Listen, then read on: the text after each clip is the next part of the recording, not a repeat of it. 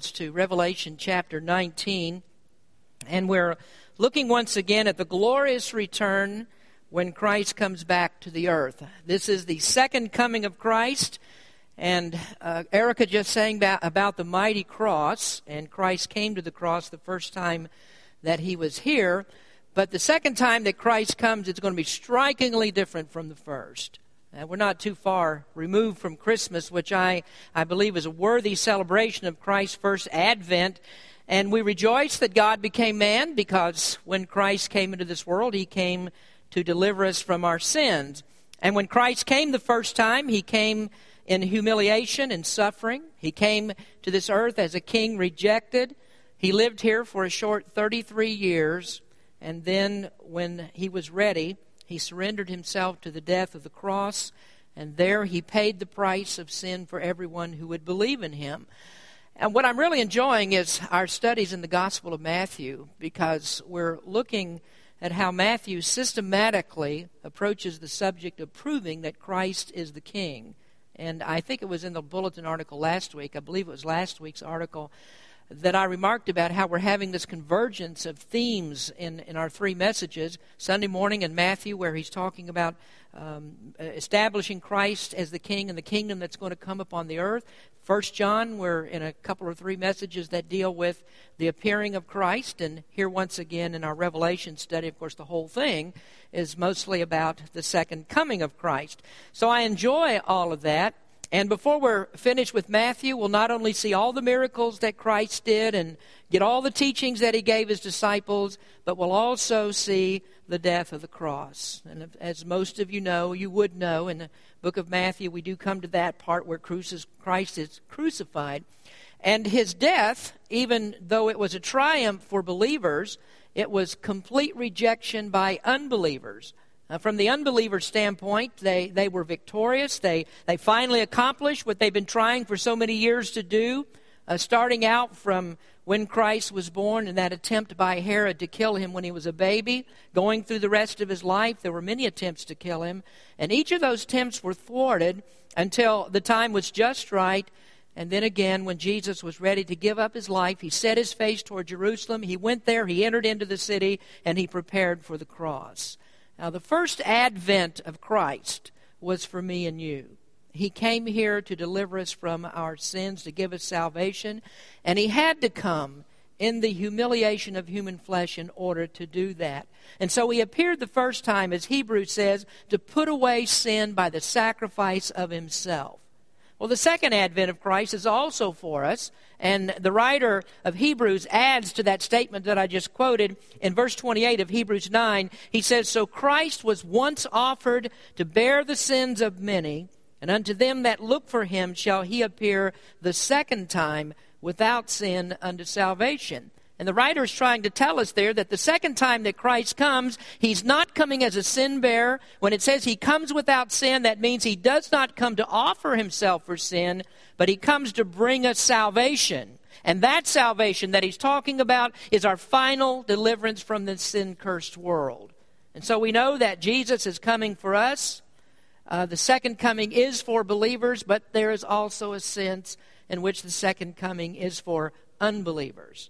They humiliated him the first time that he was here. They turned their backs on him. And when he comes the second time, he will not permit this. And so they'll be forced to give him glory and honor that he deserves. So we look then at these text verses in chapter 19, and the picture here is quite a bit different from the first advent. There is no stable, there is no manger, there are no swaddling clothes of peasants, there's no lowly humility. But he comes this time as a mighty warrior and as a conquering king. He's going to establish his kingdom upon the earth and he's going to force his enemies to submit to his rule. So if you look at our text verses here in uh, beginning verse 11 of chapter 19, John says, And I saw heaven opened, and behold, a white horse, and he that sat upon him was called faithful and true, and in righteousness he doth judge and make war. His eyes were as a flame of fire, and on his head were many crowns, and he had a name written that no man knew but he himself. And he was clothed with a vesture dipped in blood, and his name is called the Word of God.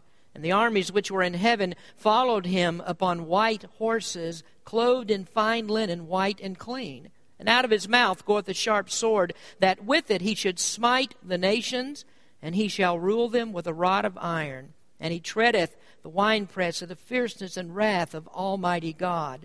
And he hath on his vesture and on his thigh a name written, King of Kings and Lord of Lords. Now, this truly is a great text that we've read. We've had 18 chapters and a little bit more preliminaries that lead us up to this. And this is the revelation of Jesus Christ. I mean, if you want to know what the book is about, when you see the revelation, this is what it's talking about when Christ comes back to establish his kingdom. And so this is when heaven opens, and this is when Christ comes out riding on that white horse. He has his army of angels and of just men that have been made perfect. And Bible history is more concerned about this particular event than it is about anything that ever happened in all the history of the world. And we talked about that in the last, last message. We talked about the anticipation of Christ's return. And if we were to uh, measure the importance of Bible doctrines by the numbers of times that you see them in the Scripture, you, you, you'd have to list the Bible's most important topics this way. Number one would be faith. That's the Bible's most important topic faith. And then closely behind that, number two, is the second coming of Jesus Christ. And it's really amazing how many times that this subject is mentioned in Scripture. There are over 1,500 verses in the Old Testament that speak of it. In the New Testament, one out of every 25 verses relates to it, speaks of it. And by contrast, for every verse that you have that speaks of the first coming of Christ, and of course referring to the death of the cross and those scriptures, for every one that mentions that, you have eight verses that mention the second coming of Christ. And so, as we're preaching, we put a lot of uh, a lot of emphasis on the humiliation of Christ, how he came in the first advent. But the Bible actually puts more emphasis on the exaltation of Christ when he comes in the second advent. Now, I think it's quite interesting that when you look in Scripture, you'll find that when the first council of the church was called, that this subject was one that was mentioned. I want you to turn, if you would, in your Bibles to Acts chapter 15. And this is the council at Jerusalem. It's the first one that we find in Scripture. And uh, the apostles were all called together to consider a dispute about doctrine. And the beginning of chapter 15 tells us about this. And they were concerned about a very basic fundamental principle of salvation. They, was, they were arguing about whether circumcision was necessary for salvation, whether the Gentiles need to be subjected to the laws of Moses and be circumcised. I'm not going to deal with that. You can read uh, this 15th chapter and also the book of Galatians is concerning the very same subject that you have in Acts chapter 15. But I want to call your attention to this that in the midst of that discussion, there's a reference to the second coming of Christ. Now, the argument is about circumcision that was being made, and then when uh, when they were talking about that, the apostle James began to speak, and he's the leader of the Jerusalem church. And it says in verse number 13, And after they had held their peace, James answered, saying, Men and brethren, hearken unto me. Simeon hath declared how God at the first did visit the Gentiles to take out of them a people for his name. And there, James is talking about Peter going to the house of Cornelius and preaching the gospel to him. And that's how they first came to the conclusion that, that God had included the Gentiles and they were to preach to them. Verse 15, and to this agree the words of the prophets, as it is written, After this I will return and will build again the tabernacle of David which is fallen down, and I will build again the ruins thereof, and I will set it up that the residue of men might seek after the Lord, and all the Gentiles upon whom my name is called, saith the Lord who doeth all these things. Known unto God are all his works from the beginning of the world. And what a statement that is, because the apostles well understood this. They knew what Christ would do. He was coming again. He would sit again, or he would sit on David's throne. A magnificent temple would be built, one that far outshined in magnificence the temple that Solomon built. And then the kingdom of God would encompass all of the Jews, or encompass Jews and Gentiles alike. And then he makes this great statement in verse number 18 Known unto God are all his works from the beginning of the world. And there you can put salvation, you can put the cross in there, you can put the resurrection in there, you can put God's people in there. Because Scripture says that He knows His people from the beginning of the world. He knew them, He came to redeem them. And of course, you put the second coming in here. And so here's another reference. 330 times you'll find this in the New Testament scriptures. There's references to the second coming of Christ. So there is great anticipation about this event. And perhaps it may be that when Christ came the first time, the people read all the verses that were in Scripture about the exaltation. And what they expected to see when Christ came was a conquering king. And so it didn't figure into their mind that the Messiah would be humiliated. And so they didn't put any emphasis on the humiliation, even though that's also in the Old Testament scripture. At that time, Israel was more interested in kingdom deliverance rather than the deliverance of their sins. Now, since sin and uh, suffering and death then were, were not a part of the equation of the Messiah in their minds, then, and, and kings are not born in stables, and kings are not laid in mangers, and kings are not wrapped in gunny sacks, then they thought that Jesus didn't fit the description. But the first work of Christ when he came was necessary in order that the second time that he came would have the fullest meaning. Christ is not going to rule in a world that's in the throes of sin. He is not going to peacefully coexist with sinful men and not with demons, not with the devil. He won't coexist with anything that defiles God's holiness. And so the salvation of the cross was necessary that we might deliver from, be delivered from this vile nature of sin that we have, and, and God's justice would be satisfied in giving a penalty for sin. And for those who believe in Christ, all of our sins were paid for at the cross. And there is where Jesus satisfied the judgment for believers. And that's why we have the first advent. He came to judge our sins in that first advent. When he went to the cross, he took our sins upon him. And so we're not going to be judged for sin. So you have the suffering of the cross, and you have that suffering where he endured hell there. And that shows us the unfathomable love of God. And you don't want to miss that because sometimes when we look at this subject, we're caught up in the war and, and, the bloodshed of this and the carnage and the vengeance and all of these things that are going on. They're spoken of in the scripture that surround the second coming of Christ. And we really don't think very much about Christ's love. Many of the passages that we read last week concern the retributive justice of God. There is God judging lost people, judging men because of their rejection of Christ. Men treated Christ shamefully, they persecuted his people. And so God responds to that by exposing their deep shame. And so he brings all of their sins to light, and in a swift act of justice, he cuts them down to the ground. And as it says here, he treads them out, treads out their blood in the winepress of his wrath. And it's very hard for us to fit God's love in there. For many people, it is. But God's love is there. You see, God's love is there because He gave us a book that explained all of this. He gave us fair warning of what was going to happen. And if we ignore what God says, we do so at our own peril.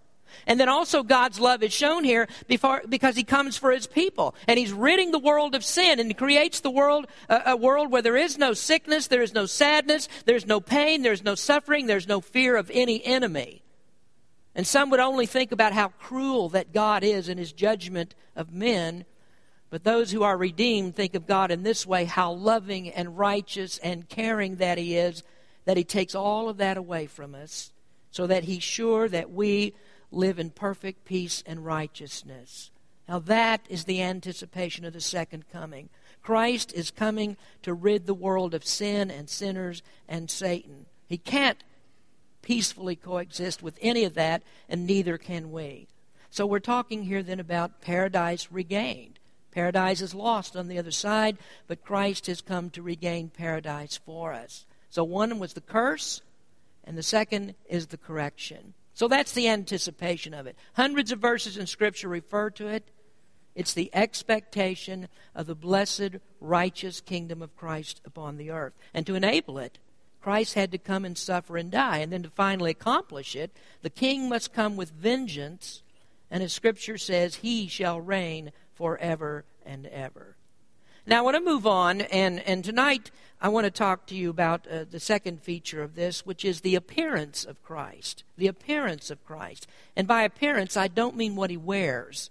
Uh, we're going to get to that a little bit later. Uh, this scripture does describe some of the clothing, and we're going to get to that. But the appearance that I'm speaking of here is how he comes, and where does he appear, and when does he appear. Uh, verse number 11 says, Heaven opened. Heaven opened. And that wasn't to accommodate John or us so that we can look into heaven and see what's going on there, but heaven opened so that Christ comes out. Christ comes out with his army, and heaven is peeled back in order to reveal the Lord Jesus Christ. Now, let me make two observations about this.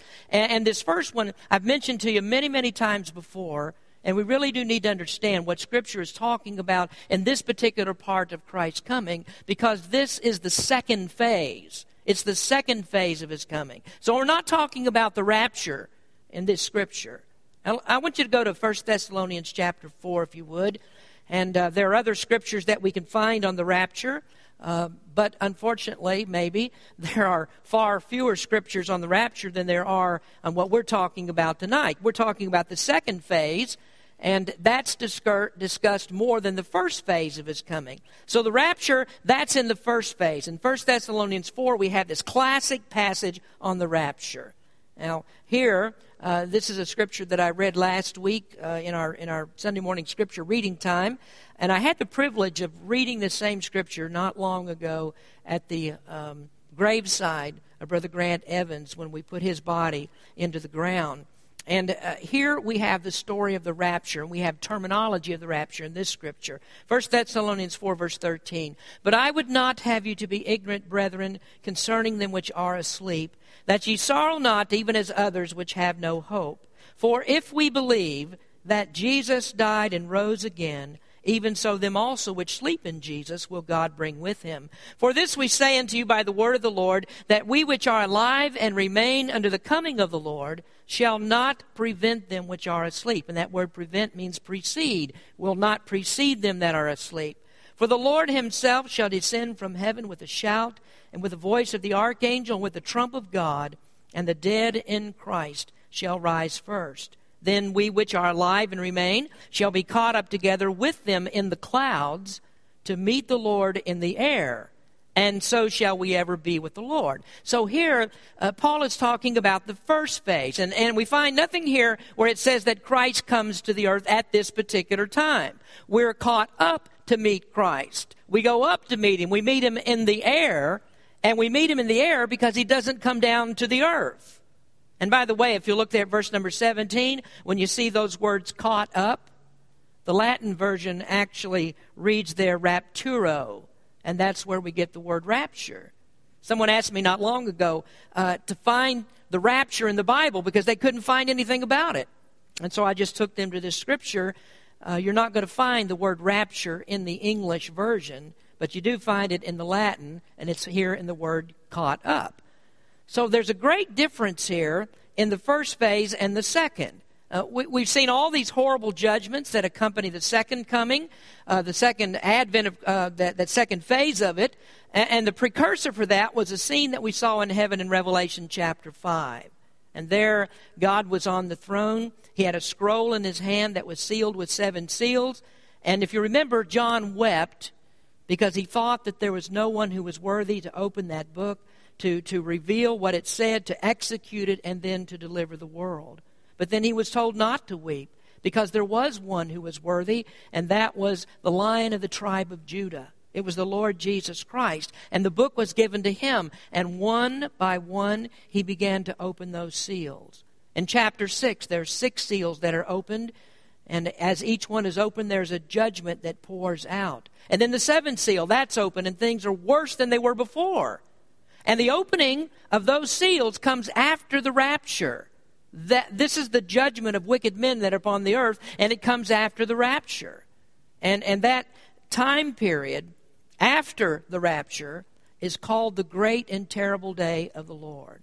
Now, the prophet Joel wrote in Joel chapter 2 The sun shall be turned into darkness, and the moon into blood before that great and terrible day of the Lord come. Now, the first phase of Christ's coming is not going to be like this. There is no there is no terror in that. Christians are not told to dread the coming of the Lord because of all these things that are going to happen. We're not going to be subject to any of that. We, we won't be subject to God's judgment upon lost men that are on the earth. And if we had to go through all of that, then who among us would take comfort that Christ is coming? I think everybody here would say, No, no, no, wait just a little bit longer, Jesus. Let us die first. Take us to heaven that way because we don't want you to come back and then have to go through this terrible time of tribulation. So we don't want to be caught in the tribulation. We want to be caught up, caught away from all of that. And that's what God's going to do. And so the Bible never teaches that Christians should dread Christ's coming. Instead, this first phase of Christ's coming, we gloriously anticipate, anticipate this. We long for it and we hope for it. And it's what's called the blessed hope in Scripture. And in 1 Thessalonians 4, this is what Paul is speaking of. And he says, and, and he ends that section by saying, You don't sorrow at death, you don't sorrow as those that have no hope. And he wrote about Christ, finish, Christ in finishing the section with, Wherefore, comfort one another with these words. You know that Christ is coming. As a Christian, you know that He's coming back for you. So comfort one another's with these words. Don't dread this. Well, we switch to the second phase of Christ's coming, and now we find that the world is in dreadful fear. The first phase has no warning. You can't figure out when it's going to come. Uh, you don't know matter no don't know when that's going to happen. No matter how many convoluted schemes that Harold Camping comes up with, you're not going to be, figure, be able to figure out when Christ is coming. But this second phase, when Christ comes this time, then there's going to be a great indication of when it's going to happen. There'll be seven years of tribulation that precede it. That comes after the rapture. That's the tribulation period. And you'll have all of these great signs that'll tell you that Christ is coming again in the second phase. You'll have the opening of all the seven seals. For example, when the sixth seal is open, there's a great earthquake. The sun is darkened, the moon becomes as blood, meteors fall upon the earth, and Scripture says the people have to hide in caves and in the mountains to protect themselves from it. And then that seventh seal is opened, and the seven trumpet judgments come, and trees are burned up, and the seas become as blood. All sea creatures die. The water is poisoned. Demons are released from the abyss, and they torment men upon the earth. Now, when Harold sees all of that, then he can start estimating and putting his charts together and figuring out when Christ is coming in the second phase. And he'll be fairly accurate if he does it. So if he's around and you're around, pay attention to him this time because he's going to be pretty close to when Christ is coming in the second phase. Now, when he comes, the second in that second phase, it will not be in the air only. Heaven opens and he charges out. He'll have his army with him, and he'll herd all of the armies of the Antichrist into the valley of Megiddo, and he'll destroy them there with the word of his mouth. And then he's going to set his feet upon the Mount of Olives. There'll be an earthquake that divides that mountain in two and creates a great valley. And from there, Jesus is going to rule the world with a rod of iron.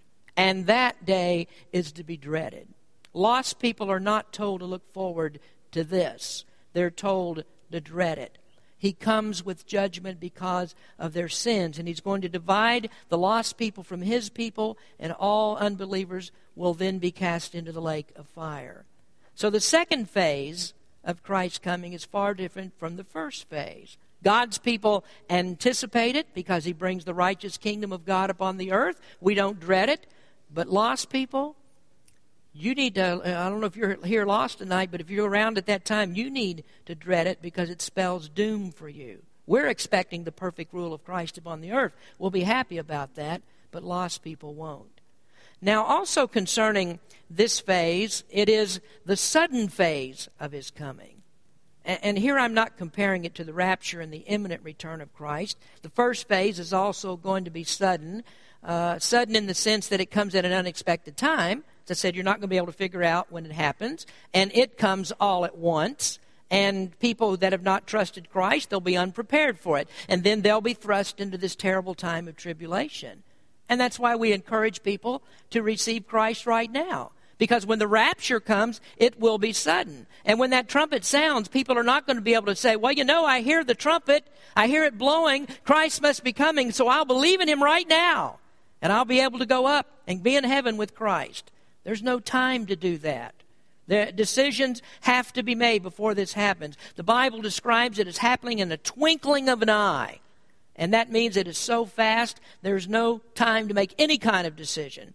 So if a person hasn't trusted Christ when he comes back, then he's going to go into that tribulation period.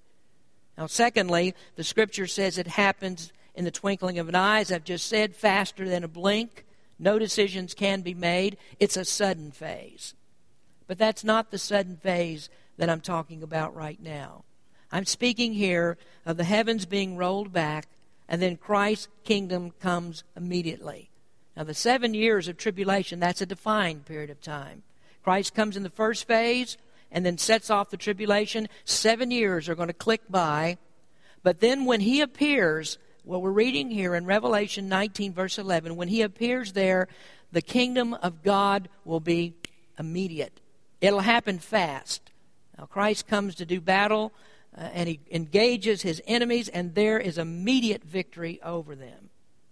Now, when we were in Israel, uh, one of the most impressive and interesting places that we went to was Masada. I have uh, many pictures of this, and I can't show all of them to you tonight. But while I'm talking about this, Dalton, if you just kind of run through the pictures, I'm not going to stop. You can just run through them and show some of this. But Masada is this fortress that was built by Herod on the top of a mountain right close to the Dead Sea. There is a commanding view from there of all the surrounding territories. You can see the Dead Sea very well from there. On one side, you have cliffs that are 1,300 feet high. On the other side, you have cliffs that are 300 feet high. And it made a, a fortress that's nearly impregnable. Well, at the, t- at the destruction of Jerusalem in 70 AD, there was a group of Jewish people that went into Masada and holed up there, and and uh, they were they were had defied Rome, the Roman armies, and the Roman army was sent to try to get those people out of Masada. Now, some of them came uh, before the destruction of Jerusalem in AD 70, and so they were up there for about seven years before the Roman army could actually get them out. And so, as I said, on one side you have cliffs that are 1,300 feet high. That's practically, well, impossible. You can't get an army up that side. On the other side, you have the cliffs that are 300 feet high, and that looks to be just about equally impossible that you could scale 300 foot cliffs and get up there to get into Masada. So, what the Romans did, they built a huge ramp. I mean, it's incredible. You can still see parts of this ramp today, and it stretches out there into the valley on the 300 foot side. And they built this huge ramp all the way up there to roll up their battering rams so they could come up there and break through the wall of Masada. And the famous story about this is, is that when they broke through those walls, they found that the 960 people that were inhabitants of Masada had all committed suicide. So they had a mass suicide. Everybody in the whole place was dead. And of course, they didn't want the Romans to take them over. So they finally did breach the walls. Well, you can read about things like that in history, and, and, and uh, there's lots of battles where there have been long, long sieges. If you've read a little bit about world history, you know that in the Middle Ages there was a war that lasted for a hundred years in France. So you have these long wars. Some of you may be experienced, I'm sure you are, with uh, that you're as old as I am. You know how long it took for the United States to get out of Vietnam. And we've been at war in Afghanistan and Iraq off and on for nearly 20 years now. And so these kinds of things go on around the world, and you have these long, long sieges and long wars that take place.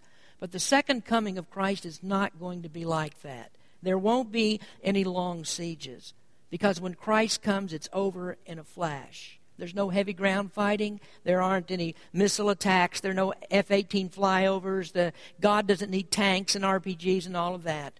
Because when He comes, He speaks, and then it's over. Now, why is that important to us? I mean, why are we talking about this right now? Well, it's because the language of the Bible always speaks of suddenness. Christ is, his kingdom is not going to come upon the earth in a long, drawn out process. It's not like many people believe today that what will happen is that we have a slow, long, ongoing transition into the great kingdom of God that comes upon the earth. Now, some people think that the kingdom of God is going to be built and built and built and built, a little added on here, a little bit added on there, and then finally, after who knows how long, the, the kingdom of God and the, and, and, the, and the gospel of Jesus Christ overcomes everything, and God takes over the world, and then Christ becomes the king. I don't see anything like that in Scripture. And as much as I like to um, read R.C. Sproul and Table Talk, and I do respect him, and I like reading that every day, I'm blessed by it. But I'll tell you, when you read these kinds of things in that, in that little magazine, he's wrong. Now, the post millenaries believe that the kingdom of God will slowly come. And so they believe that the church is going to grow and grow and grow, and then over a long period of time, Christianity will finally take over the world. And that was a thought that was very popular in the late 19th century and into the early 20th century. You have a group of men that are called the Princeton theologians, and they were great men. Uh, they were very learned men, but they were living in the time of the Industrial Revolution. And if you know the history of that, then you know that people thought that the world was actually getting better. Technology was starting to advance, and, and uh, the, the world wasn't as hard of a place to live in at that time. And so the Princeton theologians were really strong proponents of this post millenary doctrine that the world is going to keep getting better and better until the gospel eventually takes over the world. But then there was something that happened that kind of threw a monkey wrench into things, and it was this little bitty thing called World War One. And then, not after, long after that, World War II came. And then the Korean War. And then the Cold War. And then you have the gospel being rejected worldwide because communism doesn't allow the gospel to be preached anymore. And so suddenly the post millenaries went out of vogue. They're not popular anymore because it doesn't look like the world is going to get any better. So now, uh, for a time there, the post millenaries were very hard to find. But now that system of thinking has been revived and, and they're, they're teaching this again. Now, I'm not sure that you could link these two things together, but you take the fall of the Berlin Wall in, uh, was it late late 18, 1980s, early 1900s, you have the fall of the Berlin Wall. Then you have this modicum of democracy that comes to Russia, and now they've allowed the gospel to come into Russia. And there are many missionaries that are there and many people that are being won to the Lord. And when that started happening, it, it gave the post mills hope again. Well, maybe we were right after all. But I don't think so. I, I think that what we should be able to do is just read the Bible literally and end all the speculation with it. I cannot find a gradual kingdom. This looks to me, as we read it here, that it's going to be sudden. Heaven opens, here comes Christ, he comes with his army, then zap, it's all over. He begins to rule with his rod of iron. Now, it's hard then to get a picture of a gradual kingdom. I mean, have you ever heard anybody talk like this that the gospel is going to rule the world with a rod of iron? Nobody talks like that. Uh, we don't think about the church taking over the world and ruling with a rod of iron. And Christians don't have a mandate to take over the world in that way. That's what the Bible teaches, at least. But you had Roman Catholics and Protestants who did think that they had a mandate to rule the world this way. And that's why we had our earlier studies about how they persecuted people and how you have the Inquisition and the, and the uh, uh, uh, Middle Ages. You have all of that going on. And why did they do that? Because they thought that they had the right to enforce that upon people, to rule them with a rod of iron. Same thing happened in the United States in the formation of this country.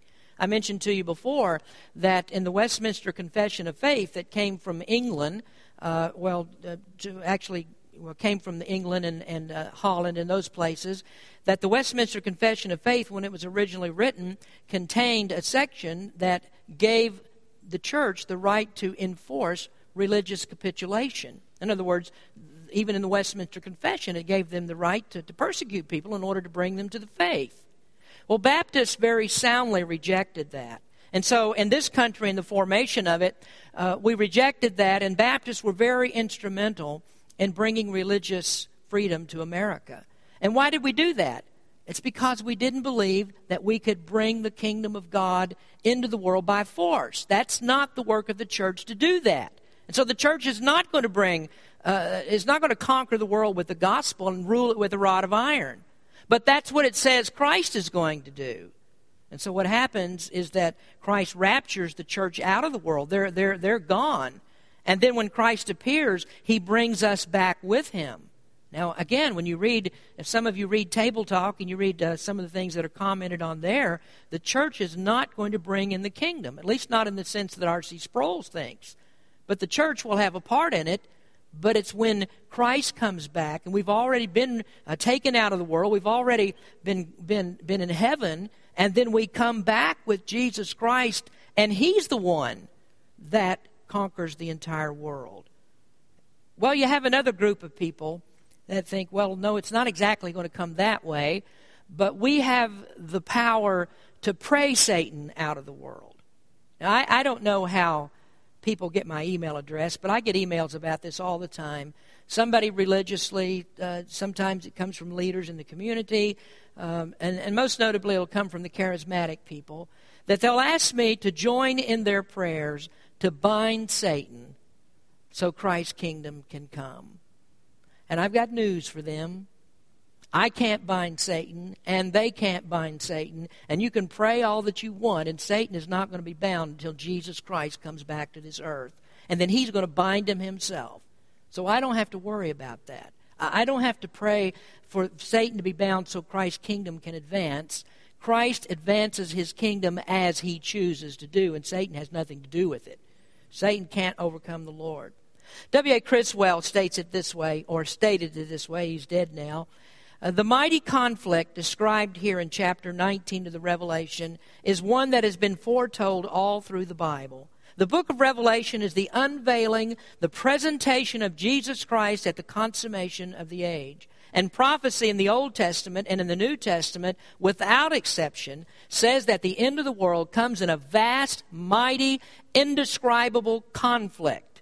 World history ends in war and desolation. And Criswell is exactly right about it. It's not a gradual kingdom that comes and we just kind of sweetly march on into the kingdom. The only way it's going to come is with indescribable conflict. And that's what this portion of Revelation is telling us.